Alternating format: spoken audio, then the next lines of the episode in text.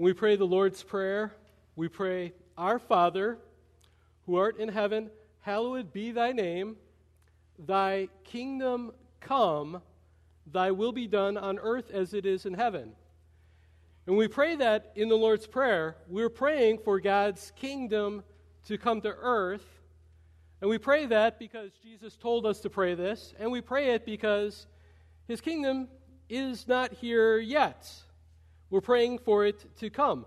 God's moral will is not being done on earth right now as it is being done in heaven. And that's why we say, uh, may your, your will be done on earth as it is in heaven. His moral will is being done in heaven, but not on earth. If you need proof of that, you just need to read the news. And very quickly realize yes, God's moral will not being done here.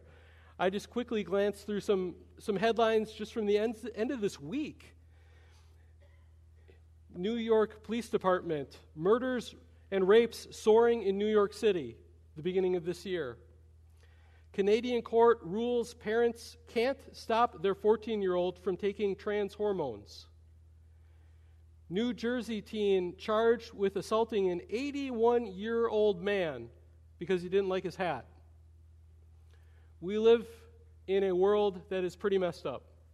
This is not the way that it ought to be. How many of you would like it if the kingdom were already here? I, I hope so. Do you long for it? What I want to say is that actually, there is a sense that it is here already. So is it here? We say yes, but, but I mean no. But I mean yes, but, but, but, but no. And I'll explain to you what this means. It is, uh, but it isn't.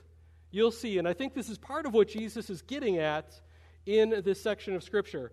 So let's uh, read. We're in Luke chapter 17, and we will start with. Uh, having a little trouble with the clicker here, so I don't know if that's in place. And there's some quite the hum. Is it, that's not my stomach, is it? I had should have had more breakfast. We'll get this all worked out. You have your Bibles, so who needs a screen? All right. the first point is the kingdom is, in a sense, already here. So, verse 20 being asked by the Pharisees when the kingdom of God would come, he answered them, The kingdom of God is not coming with signs to be observed, nor will they say, Look, here it is, or there, for behold, the kingdom of God is in the midst of you. So we have to think, what does this mean? And you know, some people can be thinking so much about the future that they're, that they're no good in the present. They're always focused on, on the future and what's to come. And in one sense, the Pharisees were like that. Uh, they were doing that. This is saying he's talking to the Pharisees, and they were obsessed with knowing when is the kingdom going to come. They were looking for this, and they were thinking of the kingdom as, as some kind of uh, uh, some kind of political thing that was going to happen. The Romans would be uh, wiped off, and and the Lord would, would reign instead.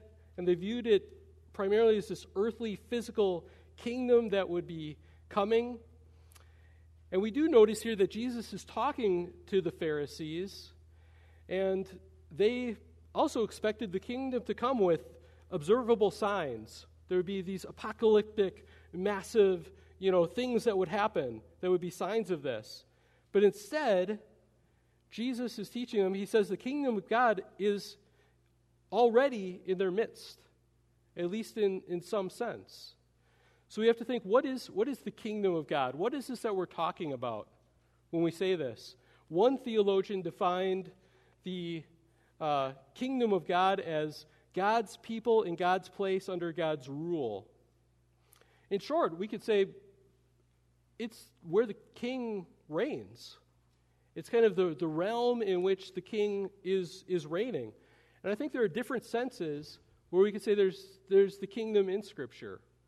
In one sense, you had the kingdom of God perfectly in Eden before the fall.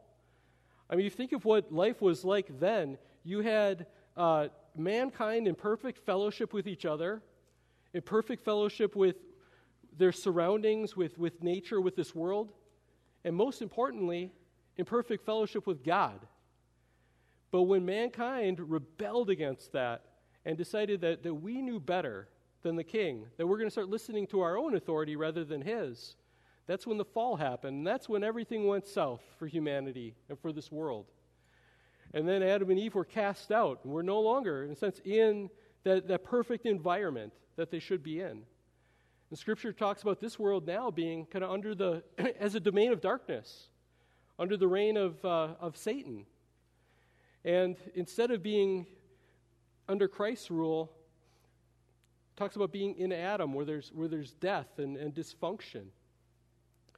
Now, at the other end, in the future, it also talks about another kingdom, which I think will be, will be a literal earthly kingdom. It talks about Christ returning, it talks about him reigning on earth for a thousand years.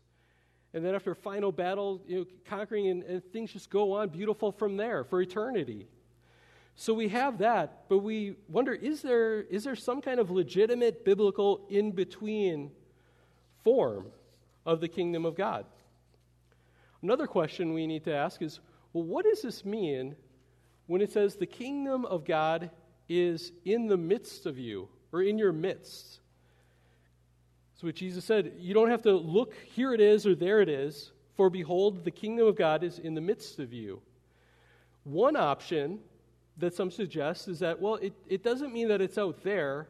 It means that the kingdom of God is in here, it's in our hearts, it's internal, it's inside of us.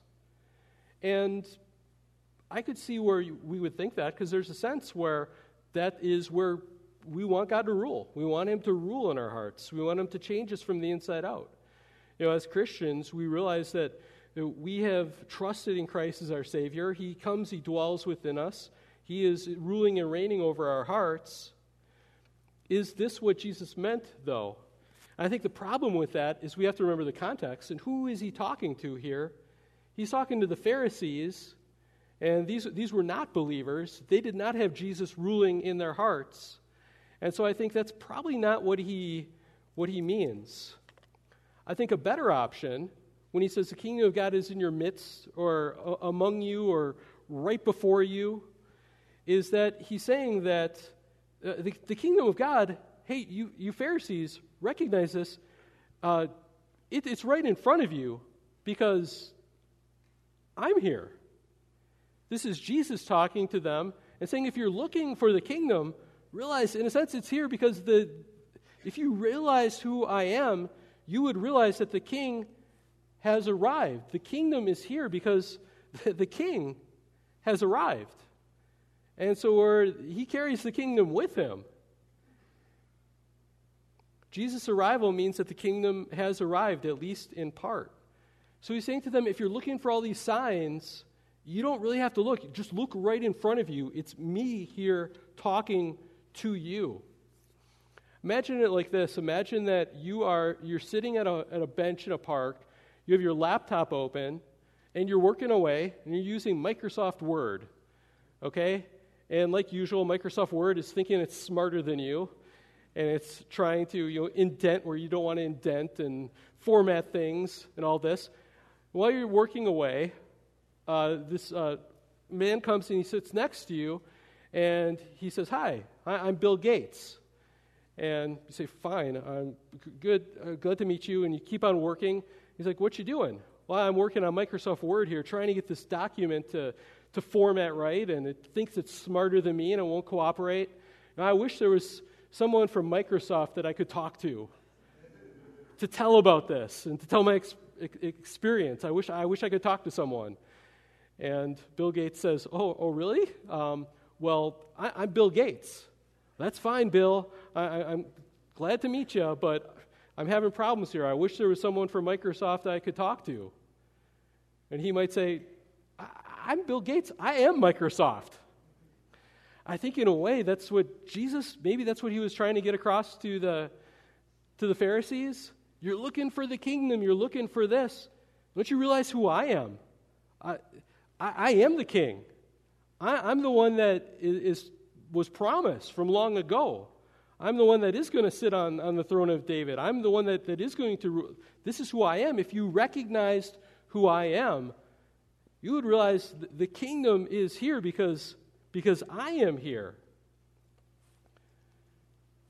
Do you recognize the king? I mean, the Pharisees, they were looking for the kingdom, but they were ignoring the king. Are we looking for some kind of utopia on this world? Some kind of perfect thing, but we're ignoring the king? The one that needs to be the center of it all, the one that makes that happen, the one that it's, it's a kingdom because it's all about him. You can't really have a kingdom unless you have the king, unless you realize who he is. And you see, you enter the kingdom when you trust Jesus Christ as your Savior. Because when you trust Him, part of that is you're recognizing who He is, that He is the Lord. He is the one that is the Master. And that's why our sin is bad, because He ought to command us. He deserves to have say so over our life, and we have rebelled. We've tried to pretend that we are the king. That's what, that's what sin is it's rebellion against God, thinking that we're the king instead of Him. But when we turn in repentance, we realize, I was wrong to do that. This was sinful. This was treason of me. And we turn to him and recognize he is the rightful king. And then we realize that Jesus Christ, this king, loved us enough to die on the cross for you and to be raised from the dead for you so that you could be saved. So you enter the kingdom when you trust Jesus Christ, the Lord, the King, as your Savior. In Colossians, there's a great passage that talks about this. In Colossians 1 13 through 14, it talks about Christians and says, He has delivered us from the domain of darkness. Okay, we used to live in this dark domain, this evil world, and has transferred us to the kingdom of His beloved Son. So that when you're saved, you are transferred into this new kingdom. It says, In whom we have redemption, the forgiveness of sin. Now, at this point, this is in the Gospel of Luke. The, the church officially doesn't start until Acts 2, but there's a sense where we can think of the church, believers, okay, the body of Christ, as kind of an advanced outpost of God's coming kingdom. That there will be a time when Jesus returns and everything will be put under his loving and just rule. But right now, most of the world is still following their own desires, following Satan, living in darkness.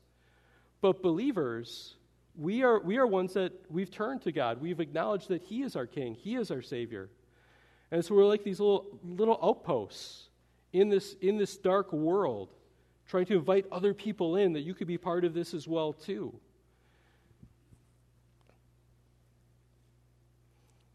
If you long to be in the kingdom, remember, the only way in is through the king.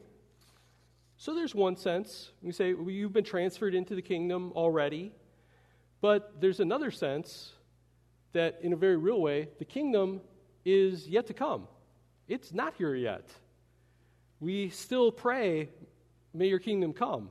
Things are not the way it ought to be. This is not the, the best life yet. This is not as good as it gets.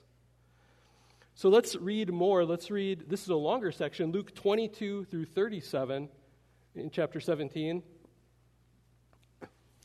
And he said to the disciples, notice that, by the way. The first part, he was talking to the Pharisees. Now he's talking to the disciples. He says, The days are coming, this is future, when you will desire to see one of the days of the Son of Man, and you will not see it and they will say to you, Look there, or look here. Do not go out following them, for as the lightning flashes and the lights up the sky from one side to the other, so will the Son of Man be in his day. But first, he must suffer many things and be rejected by this generation. Just as it was in the days of Noah, so will it be in the days of the Son of Man. They were eating and drinking and marrying and being given in marriage until the day when Noah entered the ark and the flood came and destroyed them all. Likewise, just as it was in the days of Lot, they were eating and drinking, buying and selling, planting and building. But on the day when Lot went out from Sodom, fire and sulfur rained from heaven and destroyed them all. And so will it be on the day when the Son of Man is revealed. On that day, let the one who is on the housetop with his goods in the house not come down to take them away, and likewise let the one who is in the field not turn back. Remember Lot's wife. Whoever seeks to preserve his life will lose it, but whoever loses his life will keep it. I tell you, in that night there will be two in one bed, one will be taken and the other left. There will be two women grinding together, one will be taken and the other left. And they said to him, Where, Lord? And he said to them, Where the corpse is, there the vultures will gather. So let's talk about this and, and break it down. Verse 22 through 24, I think part of what he's getting at, at the core, is that the real second coming is not something that can be missed. So he's saying, if others are saying to you, here, well, there it is, you know, maybe the kingdom's come, Jesus has returned, and, and you missed it, you didn't realize it. And there's some in the early church that were, were claiming this, that Jesus had returned and you just didn't realize it. Jesus is telling them in advance, don't, don't worry about that. Uh, if you think that you might have missed it, you definitely didn't. Because this is not something that is missable. This is something that everyone is going to see. It's like if you, if you had lightning that went across the sky and around the world, uh, everyone is going to see this. Everyone is going to, to know. In verse 22, when it talks about the, the days of the Son of Man, Son of Man, Son of God, these are both titles of the Messiah. Son of Man, especially comes from uh, the book of Daniel, talking about his return there. And so we see there, there are going to be two comings of Christ. There's one that has already happened, and there's one that is future. Talk about a, a, a first advent and a second advent, a first coming and a second coming. One happened, one is to come. The first time, Jesus came in humility. The next time, he will come in triumph, and he will come in glory. The first time, he came to, to suffer for us, to go to the cross, to suffer and to save. But the next time when he comes, he will defeat evil and he will rule this world with, with justice. The second coming is going to be an awesome, awesome thing. Verses that you could look to. I'll just give you the passages. Uh, for time here, we, we can't go through them all. In 1 Thessalonians 4 16 through 18, it talks about when, when Christ returns the time of the, the rapture. It says, The Lord will descend from heaven with a cry of command, the voice of the archangel, and the loud and the, the sound of the trumpet of God, and the dead will rise first.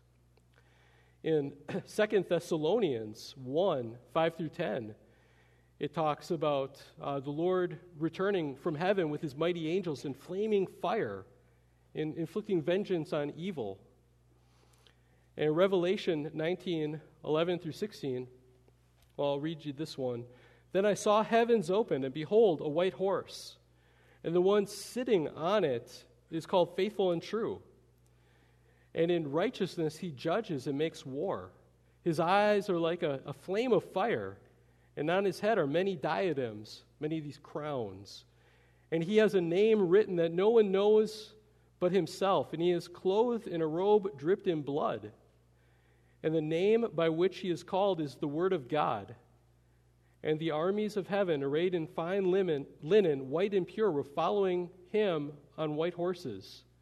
From his mouth comes a sharp sword with which to strike down the nations. And he will rule them with a, a rod of iron. And he will tread the winepress of the fury of the wrath of God Almighty. On his robe and on his thigh, he has a name written King of Kings and Lord of Lords. And then in Revelation 20 is where it describes how Satan will be bound in the abyss, locked away so he can't have influence over the nations for a thousand years while Christ reigns literally on, on this earth. So the second coming, the real second coming, is not something that can pass us by without us noticing that, that it has happened once, once, he, once he returns.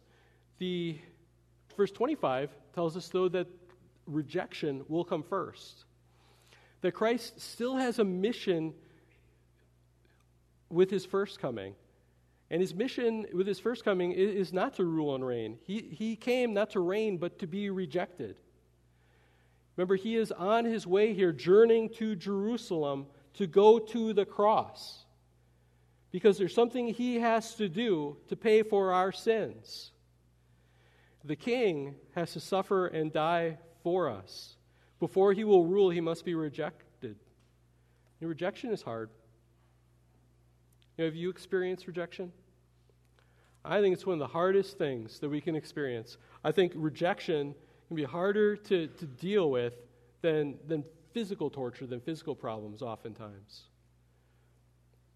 Jesus knows what rejection is like. He knows it beyond what we have experienced. Isn't it good to realize that you worship a, a Lord and Savior that also knows firsthand what it is like to experience rejection. He was rejected by us, by all of us, as he was hung on the cross to pay for our sin. So when we talk about this king coming and he's going to reign, this is a king that you can love, that you will be able to love because he loved you first. This is a king that was willing to come down and to love you enough to go to the cross for you, to bear your punishment and your sin. He is a ru- ruler and a redeemer for those who trust in him. We need to ask ourselves when the time comes, hey, will you be ready? We don't have forever. We don't have an opportunity that just goes on and on and on and on to make ourselves ready for when he returns. Talking here just in the days of Noah. People were they were going on and, and doing their thing. All of a sudden judgment came people in Lot's time. They're living their life, living it up. All of a sudden, judgment comes. That it's going to come suddenly. And if you're not ready, there's not going to be time to, to prepare. Most people, sadly, they will not be ready. Isn't it tough? Do you ever kick yourself if you miss a deadline? There's something that you were supposed to be ready for and, and you just missed it. I was, I was so mad at myself yesterday. There was, I, I had been intending for a few weeks to register for a, for a pastor's conference and other things I was busy doing and had it on my list and kept putting it off. And I finally went to register for it yesterday and noticed it said early bird deadline March 1st. I had to pay an extra 25 bucks. And I, I was mad at myself for this $25, but you missed this. I read a, another, this is a true story. A man, uh, during one of the winter storms, he goes outside and he realizes above, hanging off from his house, there's a big, giant sheet of ice. Big, thick sheet, just kind of hanging off there, looming over his wife's car.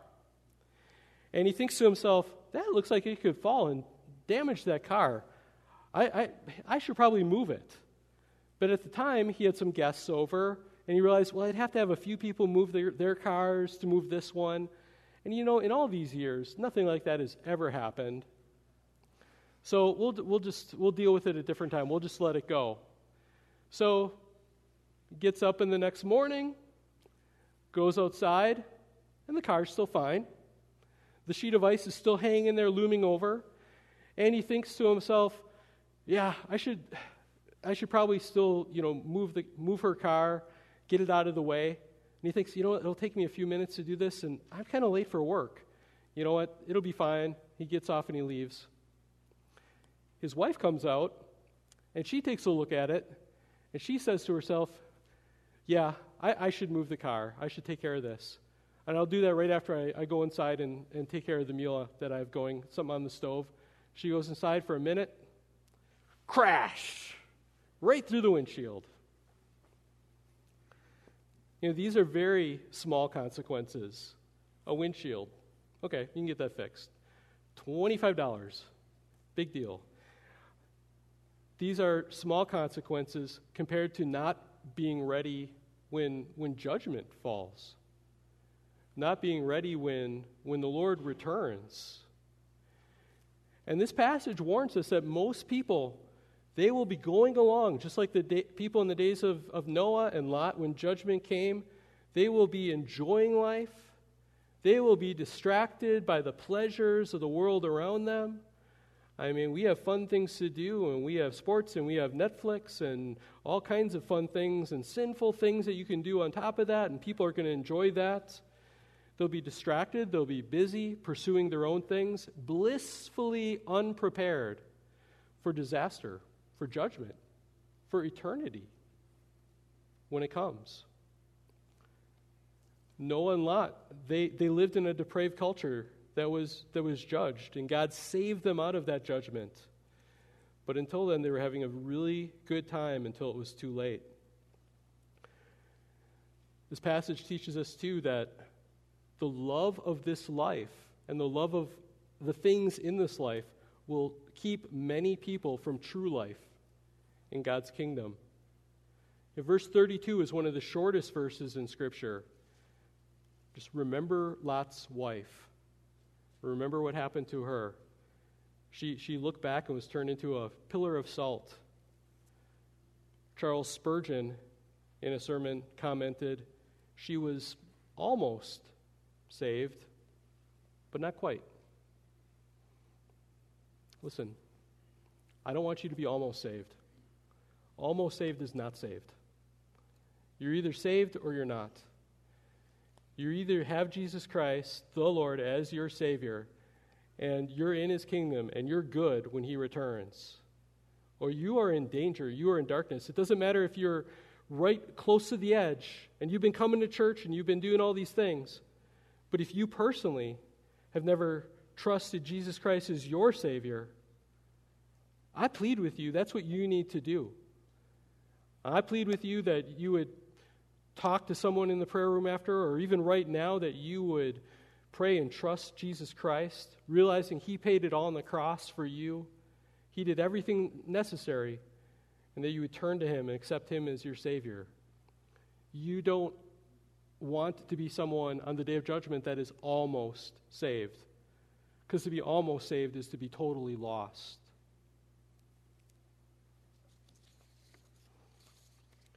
And at the end of this passage, verses 34 through 37, we can see that you can be in the very same life situation with someone else, at least from how it looks on this level on earth, but facing a very vastly different eternal destiny. Two people with, it seems like they're living the same life, but eternity is going to be completely different for them. Let me read it again. He says, I tell you, in that night there will be two in one bed, and one will be taken and the other left. There will be two women grinding together, and one will be taken and one left. Question There's a few things. I'll just, in case you're wondering, you might be wondering, uh, it, depending what version you're reading, hey, where, where's verse 36? You might have a version that's, that's missing verse 36. Remember, the scripture verses were added later on by, by scholars as they numbered them, and they did it with the, the best copies of scripture that they had at the time. And there is no verse 36 in uh, the English Standard Version and a lot of the newer uh, versions. And part of that, was, one scholar says, that there is an impressive agreement of Alexandrian and Byzantine witnesses, so ancient copies of Scripture, uh, that actually do not include this illustration. And therefore, they've determined that this probably wasn't originally in there for Luke. In Matthew's gospel, it has a little bit extra where it talks about, uh, I think it's uh, two men in a field, um, and probably someone along the way, you know, kind of added it in there, thinking, well, this is supposed to be in there. But as far as we can tell, it probably wasn't when Luke wrote it. So that's why some of the translations they've taken it out. They're not trying to remove Scripture. They're trying to say, well, in our best judgment, that probably wasn't in Luke to begin with. So just, but it is in Matthew, Matthew 24, verse 40. Another question you could ask is, hey, are the ones being taken away, are they the ones being rescued, or are they being taken away into judgment? And people have disagreement about this. Um, if they're being taken away to be saved, it might seem like this is a good description of the, the rapture. And that could be the case. However, there are many, even those who, um, who believe in the rapture and would agree with our position on this, uh, MacArthur Study Bible and others, that don't think this is actually a description of the rapture. That instead, looking at Matthew 24 and viewing it in context, the ones being taken away or swept away, like by the flood, are actually the ones being taken away in judgment. So it might be a, a different uh, statement that is being made here. But I would say don't miss the main point. The main point is that you have two people, one is judged and one is good, one is saved. Two people that can be doing the same thing, their life looks the same, but there's something different. And so, what makes the difference on the day of judgment between you or your neighbor or the person sitting next to you in the pew isn't your social status. It's not what you look like. It's not your family. It's not your ethnicity. It's not your job. It's not uh, how what the outside of your life looks like. It's have you entered the kingdom through Jesus Christ? Do you have Jesus Christ as your personal Savior? That's the only thing that really is going to make that difference when, when the judgment comes and the, the great divide between people happens. At the time of judgment, everyone will not be treated the same.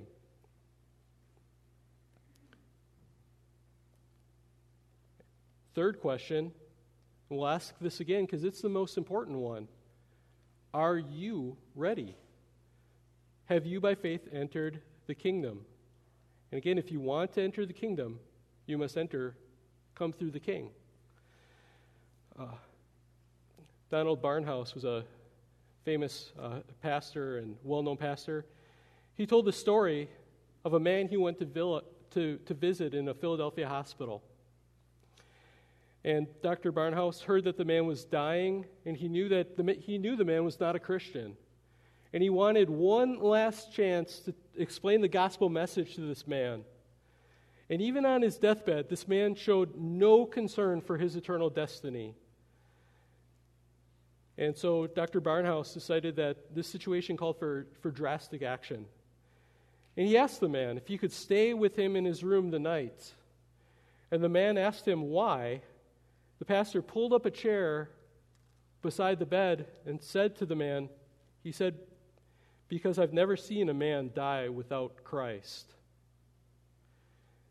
And said the man was so taken back by this, just realizing the danger he was in, facing eternity with no Savior, without Christ in his life, that God uses. And by the time the conversation was over, he had prayed to receive Christ as his Savior.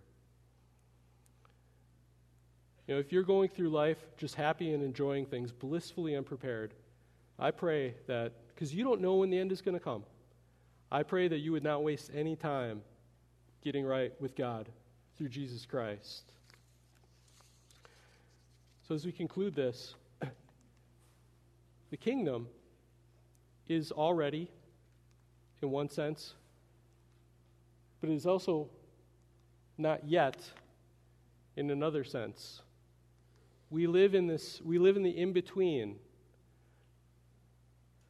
The invasion has started, the decisive battle has occurred, and victory is certain, but the war rages on and has yet to come to an end. Okay? The invasion has started. That's the incarnation when Christ came to this world. The decisive battle has occurred. Jesus went to the cross defeating Satan. Victory is certain, the resurrection. But the war rages on, and that's where we find ourselves. The yet, the, it has yet to come to an end, and that'll be the return when Jesus Christ comes back for us. So, right now, we live in the in between. Hold on to both of these, or it creates problems. Uh, for some people, they live, their view is the kingdom is all now. That just is, this is all it is. It's, it's all for this life and improving this life. And for some of them, it, it, it is all only just about the, the social gospel or only about social justice or politics or getting your best life now. And that's the mistake of viewing the kingdom as all now. We can also make the mistake of viewing it as just all future and then turning a blind eye to the work that God wants us to be doing here now. Work that, that matters and uh, legacies that we can lead, live, that we can that we can let happen until he comes back. We shouldn't just be waiting it out until the rapture comes. We need to have a biblical focus, already but not yet. Don't be so obsessed with the future that you miss the present and what God wants you doing now. And don't be so obsessed with the present that you forget about the future.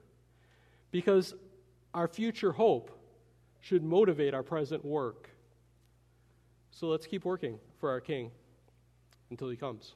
Let's pray. Jesus Christ, we confess you as our King.